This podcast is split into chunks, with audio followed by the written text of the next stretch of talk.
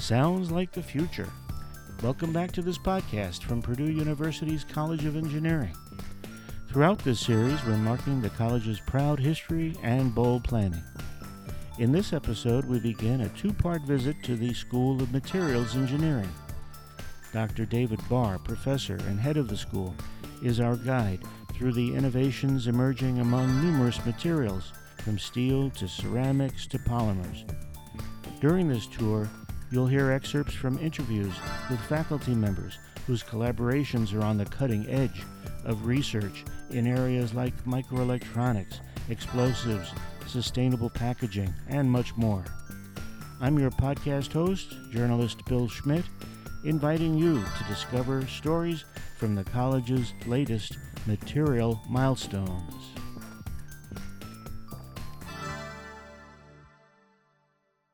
Welcome, Dr. Bahr. Thank you very much. Yeah. Thank you. Happy to be here. Thank you. Am I right that uh, many alumni from the broader college might not even recognize uh, today the materials engineering scene that they saw back in their days as students? Oh yeah, very much. Um, so the school materials engineering, it's nice when the college turns 120, we turn 60. So it's you know we're half the age as a standalone school. We actually began before that in the 1940s as metallurgical engineering, uh, and we transitioned to materials science and engineering is the degree, but the school name materials engineering uh, in uh, the early 90s. So during the late 80s, early 90s, we had that transition from metallurgical to materials. So alumni that remember from the 50s, 60s, 70s, um, they remember metallurgical engineering when we did primarily metals back in the 50s. And then we added in some ceramics into the 60s and some electronic materials into the 70s. And every decade we add a new kind of material. And so we're a much bigger and a much broader school than many of the alumni recognize. Mm. And a large part of the school's growth is uh, attributable to the uh, excellence of the people and the programs and the overall education that uh, went hand in hand with the uh, advancing number and types of materials that you teach about. Right. So we we uh, in materials engineering, you know, we like to say we make the stuff that you make things out of, and that stuff has runs the gamut from metals to ceramics to polymers to electronic materials to composites to biomaterials, energetic materials. We simulate all of these things. We don't uh, we don't only physically make things. We are uh, we've been at the intersection of how do you predict and how do you model materials for dozens and dozens of years, and we have uh, faculty that have expertise across the board. Um, we're about the fifth largest MSE program in the country. Um, so, you know, we may be smaller than some of our uh, colleagues here on campus. Um, you know, we graduate somewhere in the order of 60 to 70 students a year at the undergraduate level. Uh, we currently have about 175 PhD students. So we are a research intensive uh, program and about a little over 30 faculty, um, and many of whom have joint appointments uh, in other disciplines because materials impacts almost every aspect of engineering because again you can't make it without materials right and speaking of the many aspects of engineering uh, necessarily the school uh, teaches not just about the development of new materials but the the designing and manufacturing and all of the ongoing refinements in each of these material groups, right? Right. As an example, if you, think about the you know steel is a material that's really common, right? We've had that for years. So what's new in steel, right? Come on, the steel industry's been around. Indiana makes more steel than any other state in the country. Um, so the answer of what's new, uh, about half the alloys in your car, uh, in a car being made today, didn't exist 10 years ago. Um, so constantly refining, constantly making something a little bit stronger, a little bit lighter, a little bit less expensive, a little less energy intensive. Um, these savings, when you add them up, turn you know the the performance increase and the processing savings uh, is really one of the areas that materials engineers emphasize. So we don't just work on, you know, we do a lot of work on the newest, the greatest, what's coming out 20 years from now but we also do a lot on how do you make sure that we have a really steady supply of constantly improving everyday materials, and that can be everything from, you know, this uh, a can as the wall thickness gets smaller and smaller, mm-hmm. uh, to how do you have advanced high strength steels uh, that go into cars, to how do you integrate new materials like aluminum, which is not really a new material, right? Mm-hmm. Um, but it's a new material in a lot of automotive applications, um, right? And the drive of having something, we all know how to make a lightweight car. Nobody actually is just happy if the car is lightweight. If when you bumped into it, it were to crush. So it has to be lightweight and strong. And so it's that combination of how do you control materials properties that our faculty teach the students and perform research on uh, across the board. So innovation in materials engineering can take many forms and needs to take many forms. Huh? Right. We will have, you know, we have students that are making impact in uh, refining copper right? Which seems again kind of old school. Um, but that student will be just uh, in the office next to somebody who's making a new semiconductor uh, that is able to make light and electrons interact for an optoelectronic application. So, and to us, that seems normal. They're both working on materials. There's not a, uh, particular at the undergraduate level, we do not train our students to be metals people or ceramics people or polymers people. We train them to be materials people because they don't know what they're going to be doing in 10 years. Industries change, positions change, the needs at different companies change, and our students need to be able to compete in an environment that lets them help solve problems, not trap themselves in a specific field. Mm. So, within that world of uh, general knowledge and know how, uh, are there one or two innovations that you'd like to point out in particular the, people and the expertise behind those innovations? So I, I think hopefully we'll have an opportunity to um, let let the listeners know and let our alumni know um, of things that have changed. You know, we have faculty now that are working on materials that, um, let's see, if we go from the very small, um, uh, we have faculty that work on nanomaterials and two dimensional materials. And by two dimensional materials, we mean uh, something that's an atom layer thick. Um, so graphene is one of the new hot uh, topics, but that's not the only kind of material. And so we have materials that'll have very small dimensions, an atom or two thick, and we're going to move electrons in that, and those are going to behave in very different ways than they do bulk. So uh, the idea of where nanotechnology and nanoscience uh, is carried out, a lot of that is in materials development. We spoke with Professor Haiyan Wang, a leader in thin film deposition, developing materials for the next generation of computing at nanoscale.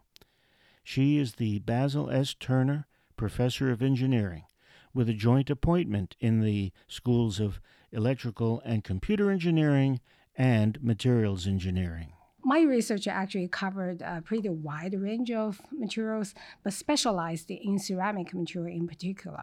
And we use uh, a technique called thin film deposition by pulse laser deposition. And then you can integrate variety of nanostructured in either layer by layer fashion or in pillar, in matrix, or some kinds of integrated vertical structures. And those nanostructures can be used in microelectronics, in spintronics, and the recent neuro, neuromorphic computing, and even the quantum computing scheme. You can use a lot of the new materials we developed.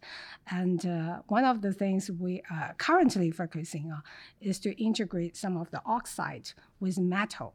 So those two used to be never married together, you know, is those are considered as very dissimilar material. But now we can even integrate them into one platform to make a very nice nanostructured material for photonic application. Actually, envision, you know, in the future, your electronics is no longer just by electron. You know, in other words, not called microelectronics, called photonics, and those will be interconnect by photons, not by electrons. so people in, envision those will be much faster and lighter compact devices. Basically, will be revolutionary. I'm working more on the smaller scale thin film nanocomposite design, and we also have a professor Sriram Ramanathan, and he also work on uh, a new concept called the neuromorphic computing scheme. Will mimic uh, the neurons in your brain and think about uh, a mature uh, system can also do that the same way. You know, you can train the neurons and you can train the materials as well, and to do many of the neuromorphic computing scheme. So a lot of new concepts are going. Uh, I think Michael Manfra, Professor Michael Manfra, who is a joint professor for material engineering, he's working on compute. Uh, quantum computing concept and he has a Microsoft Center working on that area. So, uh, working on thin film, he is doing a lot of thin film device, uh, 3,5 nitrides, and integration with many of the quantum computing schemes. If you think about all your device, you know, iPhones, your laptops, and you know, iWatch, everything. If you opens up, it actually consists of different components, and one of the core components, the heart of the device, is actually integrated circuits, and all the integrated circuits are deposited by layer by layer by layer of different materials, then integrated into a device fashion, and so so that all the all the structure were made by thin film. So essentially, yeah, even though you said, oh, some of the solar cell may not, actually, even the solar cell and all the other devices, a major component is by thin film. So because the thin film, you can think about thinner and maybe less than 100 nanometer, very thin, as thin as your hair, or even thinner than your hair, the thickness, and so that your device carries the function but not carry the weight you know, so they perform the function, uh, computing function or light transmission or electron transmission function, and but with much much compact size. So you want your device to be very thin and light, and hopefully even you can hold as a glass. You know, those has to be integrated on glass. Uh, a lot of work are currently ongoing with a flexible substrate and with transparent glass. You hope your mirror can do, let's say, as an iPad or as an iPhone, you know, do all the display. Those has to be integrated on your glass. And so those were all done by thin film technique. And thin film, you can also lay different materials together and integrate them together. So on one platform, different portion can carry different function.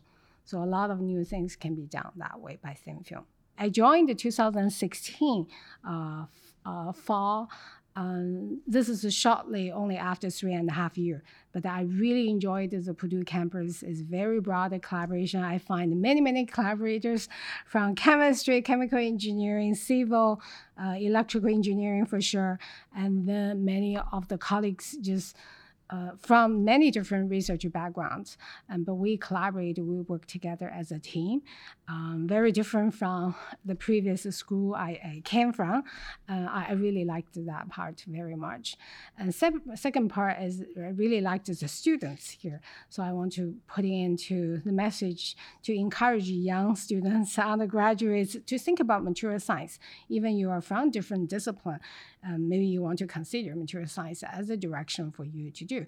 There's just enormous amount of new research and new direction waiting for you to discover. Uh, I just felt that excitement need to be delivered to all the young fellows and get them excited. Yeah, not only just chemists, physicists can do those innovation, material scientists too. Professor Wang says Purdue's ability to assemble an array of partnerships extends to active and talented alumni participating with their own companies in the spirit of problem solving. You'll be surprised. Actually, we were contacted by former alumni. They are all over the place Intel, Micron, um, and uh, I think many, those IC fabrication companies, as well as many of the traditional uh, material uh, company, for example, Praxair, uh, what's the other, Cummins, uh, Rolls Royce, they all actually come to us working on senior design projects. The reason they want to do that is to hire our future undergraduates, all graduates, students. Once they graduate, they carry the necessary technique or skill sets for their future employment. We have faculty here that are working on new high temperature materials. You hear about um, everyone that knows how to make an engine knows that if you can run it a little bit hotter, it's more efficient. So why don't we just run them hotter? Well, because the materials with time will creep and deform, and nobody likes it if their jet engine turbine starts to expand slowly over time and then hits the edge of then lots of problems occur. Um, so how do you have materials that can you know work in these extreme environments, elevated temperatures, highly corrosive environments, materials that are in nuclear applications.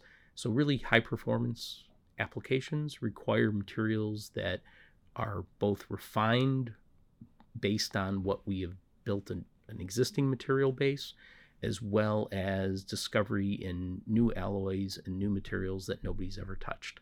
Materials that are uh, used in high temperature or extreme environments, um, those are things that are uh, going to impact a jet engine, they're going to impact gas power generation, and they're going to impact things like solar power generation. And you go, wait a second, but I thought solar power generation was solar cells.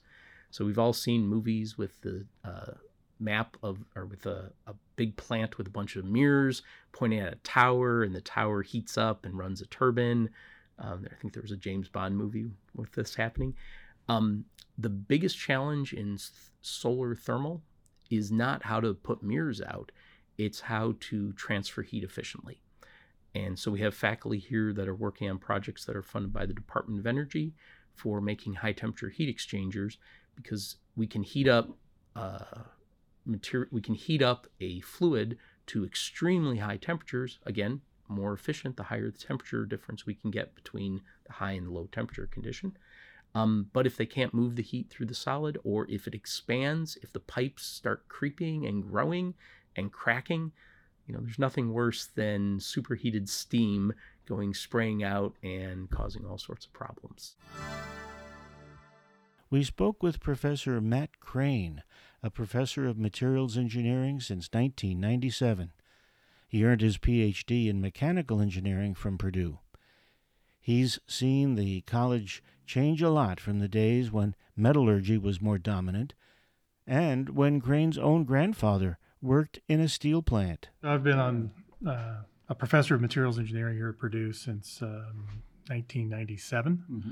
Before that, I got my PhD here in mechanical engineering, so I've made a bit of a shift in emphasis in my research. Um, but it's still, uh, I the research I do is a is a mix of what you could see in mechanical engineering and, and materials engineering. I'm very interested in metals processing, um, but and the uh, the heat transfer, fluid mechanics, mass transfer in, in materials processing, and we've done a lot of senior projects, uh, undergraduate uh, design projects with uh, with the same plant my grandpa worked in. That's wow. That's and um, so it's a it's a it's not the same thing. The the uh, the process that he worked on is that old building is gone. It's a flat piece of land now. Um, but they're still making steel and they're still making um, steel that people want to buy. Another one of my colleagues is doing a really interesting project uh, for a, a, pretty important uh, application. Um, and he's developing the alloys and he's developing the, uh, the process to make it in a way that you can actually do it practically. Um, and it's this is uh, work done by Professor Ken Sandhage in our department.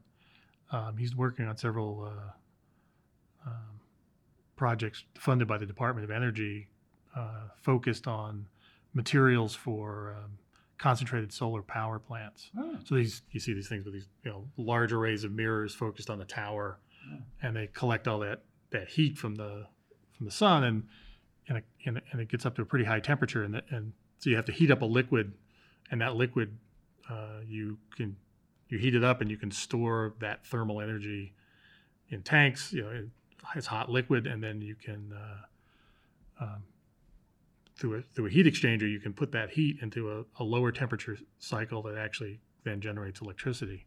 Most of the interesting problems have become the kind of problems you need expertise from more than one person on. So there's a lot of people doing materials research in and out of our, our school. So there's a lot of collaboration in, uh, among the faculty. Um, there's a lot more collaboration with uh, people at other universities. Uh, Purdue's always been known for uh, collaboration with industry, um, and that's that goes way back. The School of Materials Engineering holds true to another Purdue tradition, Krane Honors. It's the university's deep rooted dedication to work on products that make a positive difference for people. There's opportunities to do a lot of good. I think, um, you know, finding ways to uh, make uh, products uh, that uh, more people can afford is, a, is a, I mean, it's really what we're about is improving the standard of living for people. Um, and that's got to be a good thing. Um, on the other hand, we want to make sure that we don't uh, we do it in a way that uh, is responsible and is it does as least damage to uh, say the environment as we can. Um, but the the focus here is really on and trying to to uh, to improve people's standard of living. That's really what engineers are all about.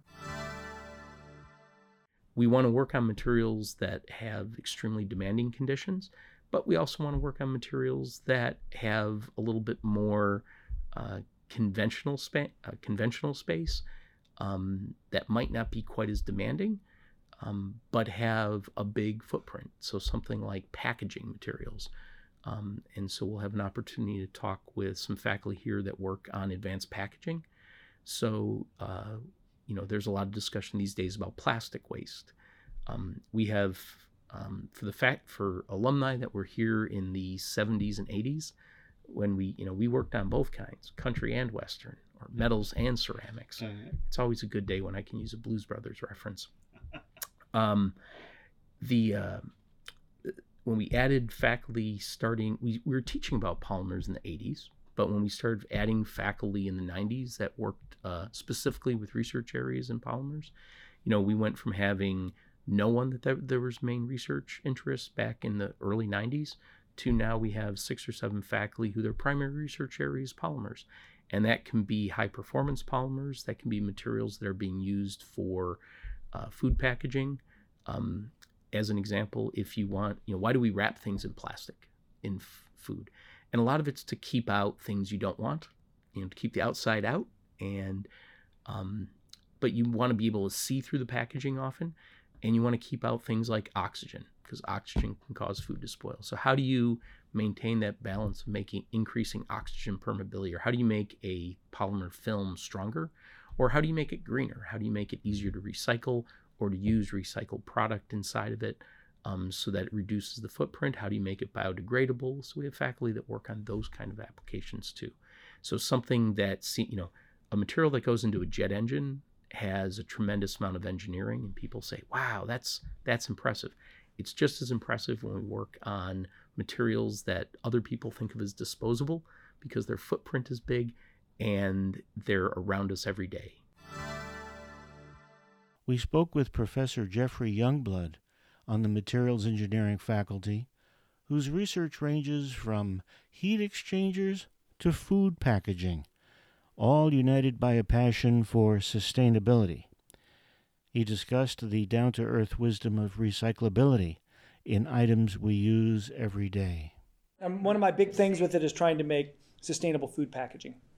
The big thing is is that food packaging there's a lot of films they use a lot of things that aren't recyclable like polystyrene poly you know once they use some of the polyolefins because they're in films and various multi layers they become unrecyclable about coke bottles is about all you can really do those are really recyclable. So food packaging, it's one of these things that it's a hard concept. They said, well, just bring a bag, put your food in it. Well, you can double or triple the life of a cucumber if you shrink wrap it. Food waste is just as big a problem as plastic waste. Indeed. Uh-huh. Because of that, we need to package food. We need to safely do it. It prevents food waste. Plus, I don't necessarily know how to cook an Indian meal worth a dang. So I need to go buy it prepackaged. So what we need to do is be able to make new uh, food packaging styles that are more sustainable. And that's it'll both mean that we'll have enough food for people because if you know you see all these reports, X amount, you know, X percentage of food just goes to waste. Well, if we make it last twice as long, maybe that don't happen.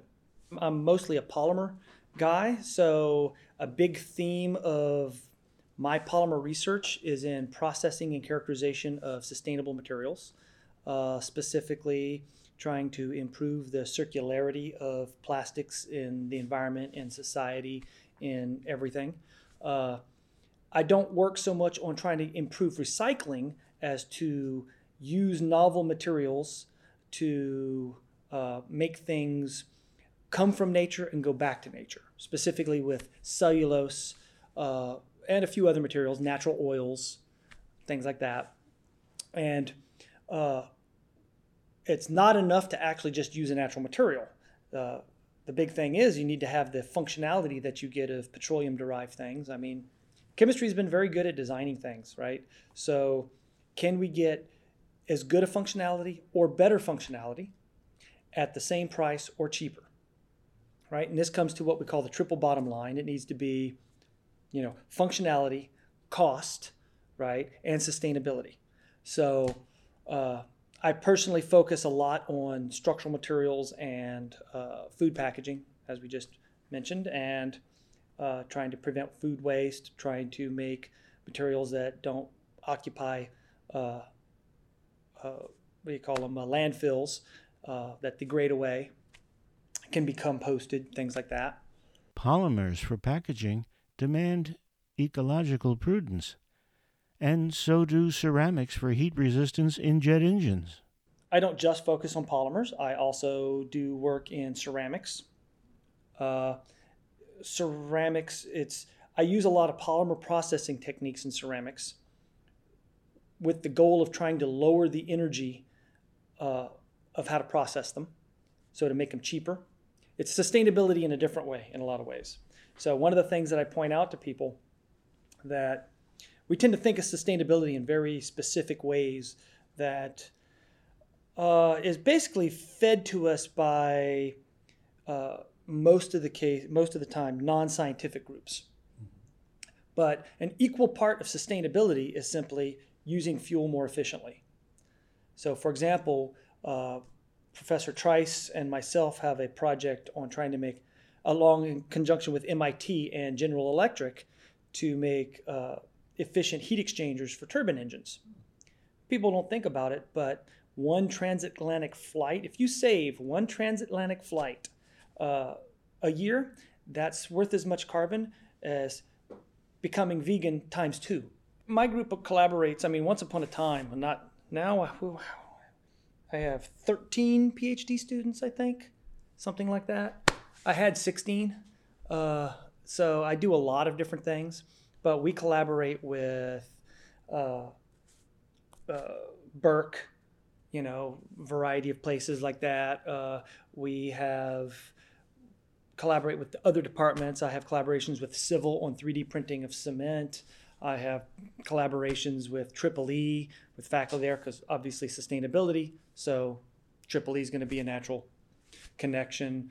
Uh, collaborations with electrical, collabor- so we it's very collaborative. Of my students, I counted today, in fact, uh, about three quarters of them are co-advised with another faculty member. So pretty much all the interesting stuff is at the interface between fields. But the polite way is we're jacks of all trades. That we can do a little bit of anything, a little bit. We do a little bit of everything, uh, and that's just because there's typically fewer of us, and the teams we're put on. We're the materials engineer amongst all these mechanical and electrical and whatever. So you have to be able to to talk to the electrical engineer, the mechanical engineer, the chemical engineer. One of the weird things that I describe to people about being in an MSE department is if you look at the background of the faculty, is we usually think a little bit differently than the, the classic chemist. Understanding the panorama of different materials pays off for students who, who find something compelling about the stuff that makes things. Practical problem solving innovations sustain strong bonds with manufacturers, the broad economy, and the environment. There'll be some fraction of people who always want to get their hands dirty. And that's, to me, one of the, the hallmarks of a lot of MSE folks is that they want to understand what things are made of, how it's made, uh, you know, get in there and make some. I, I make references in class all the time to things like, you know, well, when I was watching Forged in Fire, half the class watches Forged in Fire. because to them it's like practical metallurgy. So it's just kind of interesting. I mean, how many majors do you have somebody watching some strange show on whatever it is, History Channel or whatever it is? Probably not many. I always said when I got here that my number one goal was not to win the Nobel Prize or any of that, but to go into Walmart one day, pick up some random thing, shampoo bottle, cleaner, whatever, turn it over because I'm the guy that reads the in- ingredients, and go, see that thing five things deep that nobody can pronounce? I invented that. Uh, it may not be so chemical, but we're getting close. I mean, we have a uh, Purdue uh, developed innovation that uh, went into a parking lot uh, in South Carolina. We poured 240,000 pounds of a nanocellulose enabled concrete in a parking lot in South Carolina. Uh, we're hoping to put a bridge in soon where it's going to be a bridge in Northern California that's structural. So, and that start when people are parking on a Purdue innovation that I had a hand in, it, you know, it, you know, it's it's cool. There's some new innovations we have in materials for, say, applications of energetics. So materials that are used as propulsion, materials that are used as um, explosives um, come up. How do you handle materials that are going to be used to power rockets? Everybody likes seeing rockets take off and rockets land. We are very excited that people, you know, Purdue likes to link its tie to space and astronautics and aeronautics. Um, something has to power those things. And often that requires extreme temperatures and it requires it doing it in a reproducible manner. And now that we want rockets to be used over and over, some of the assumptions that people made back in the 60s when they thought a rocket was a use use it a really expensive one and done activity um, we have to be able to have materials that can be re- remanufactured that can be tested, that can be verified that they're still good. Because uh, when you fail in those applications, you fail dramatically, and that's usually not a desired outcome. We spoke with Professor Davin Piercey, who is on the faculty of both materials and mechanical engineering, with a research emphasis on energetic materials, propellants, and explosives. They must be designed with the right levels of sensitivity and impact. I develop new energetic materials of targeted application, targeted sensitivity, etc. So energetic materials that encompasses all of propellants, explosives, and pyrotechnics. Mm-hmm. I'm focused a bit more on the propellants and the explosive side currently. But when you consider the materials that are used right now as energetic materials, for example, many have toxicity concerns, there's environmental concerns, as well as safety concerns. And my group works to create new materials that replace currently known materials with better replacements that are either more environmentally friendly or more powerful. So, for an explosive, that would be something for the military that's of better performance or safer to use. Mm-hmm. And for propellants, it would be something that can you know, fly further with less material. It's interesting because I was actually trained as a chemist. Um, and now I'm in materials and mechanical engineering department. So I've had a very interesting trajectory uh, getting here, which has been a I think, advantageous. But we do everything from the conceptualization all the way to small scale testing. So we're not putting this in a big weapon system. We're doing small laboratory experiments with these. So hundreds of milligrams at the most. Mm-hmm. And that's all you need to say what your material, uh, how safe it is, and how good of a performer it is. Professor Piercey says the largely hands on nature of lab research benefits from the diligence of collaborators across campus and a team of undergraduate and graduate students. But they also rely on data analysis by experts in simulation and modeling who bring their own unique strengths to the School of Materials Engineering. Right now, I have four graduate students, I have one staff scientist, and generally around five undergraduates per semester in summer. They really enjoy it. Um, there's it's an experimental science. We're not on computer, uh, you know, calculating things all day. We're in the lab trying to make things, and I think that that attracts a lot of people, but it's not at the exclusion of calculation. We collaborate with modelers uh, extensively to predict what materials we're going to be trying to make. So our materials uh, really cross uh, all sorts of applications. And uh, we'll have an opportunity to highlight a few of the research activities that are occurring right now. Um, I think the other thing that's important for us to note is that we teach our students this breadth of materials, and we tend to focus uh, within the materials community that how you make it is as important as how it performs. So, uh, materials aren't just things you find in handbooks, materials are things that are created, curated, tested, validated, and then used in industry. Um, and we want our students to be able to participate in all those stages. So we have students that work at the very beginning of the material's lifespan, and we have students that work on remanufacturing or recycling at the end of the lifespan. Because uh, you know, one of the things is we get materials from somewhere, and it takes energy, and we want to use as little of that as possible to make the highest performance possible for a particular application. The future's just beginning at the College of Engineering.